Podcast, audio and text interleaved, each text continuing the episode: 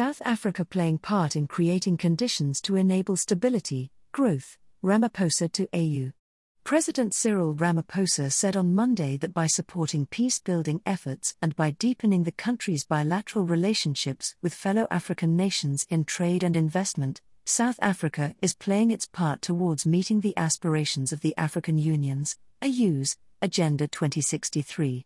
He said at the same time, South Africa is helping to create conditions that will enable its own stability, growth, and development. Over the weekend, Ramaphosa attended the 36th Ordinary Session of the African Union Assembly of Heads of State and Government in Ethiopia.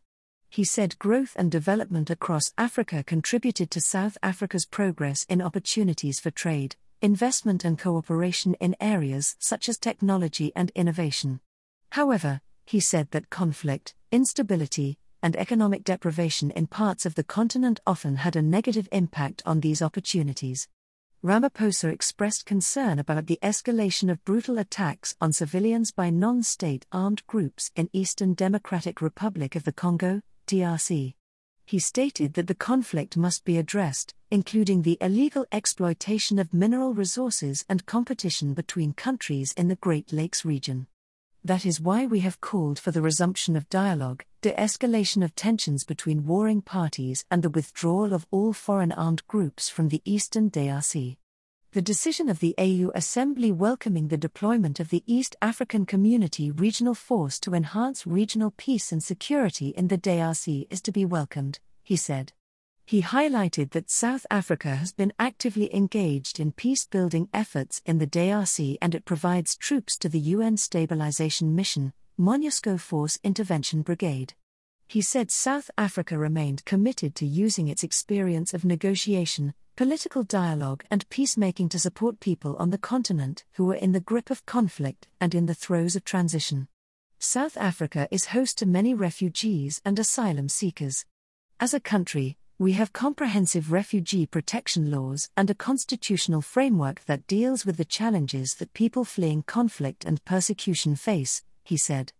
Ramaphosa noted that at the same time, South Africa has a high number of economic migrants. We have seen how this places a strain on many of our public services and how this has contributed to social tensions between our people and migrant communities.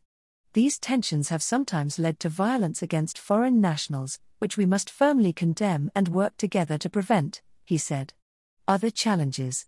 He added that several other challenges loom large on Africa's peace and security landscape, referencing unconstitutional changes of government in Guinea, Mali, Burkina Faso, and Sudan. He pointed out that all four member states remain suspended from the AU.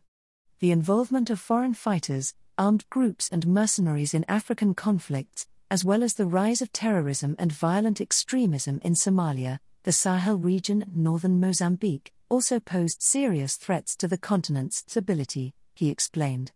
Ramaphosa said the Peace and Security Council was seized with the challenge of securing predictable, adequate, and sustainable financing for AU peace and security activities.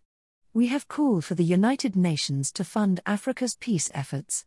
We welcome the fact that the AU Peace Fund is on track to meet its funding targets.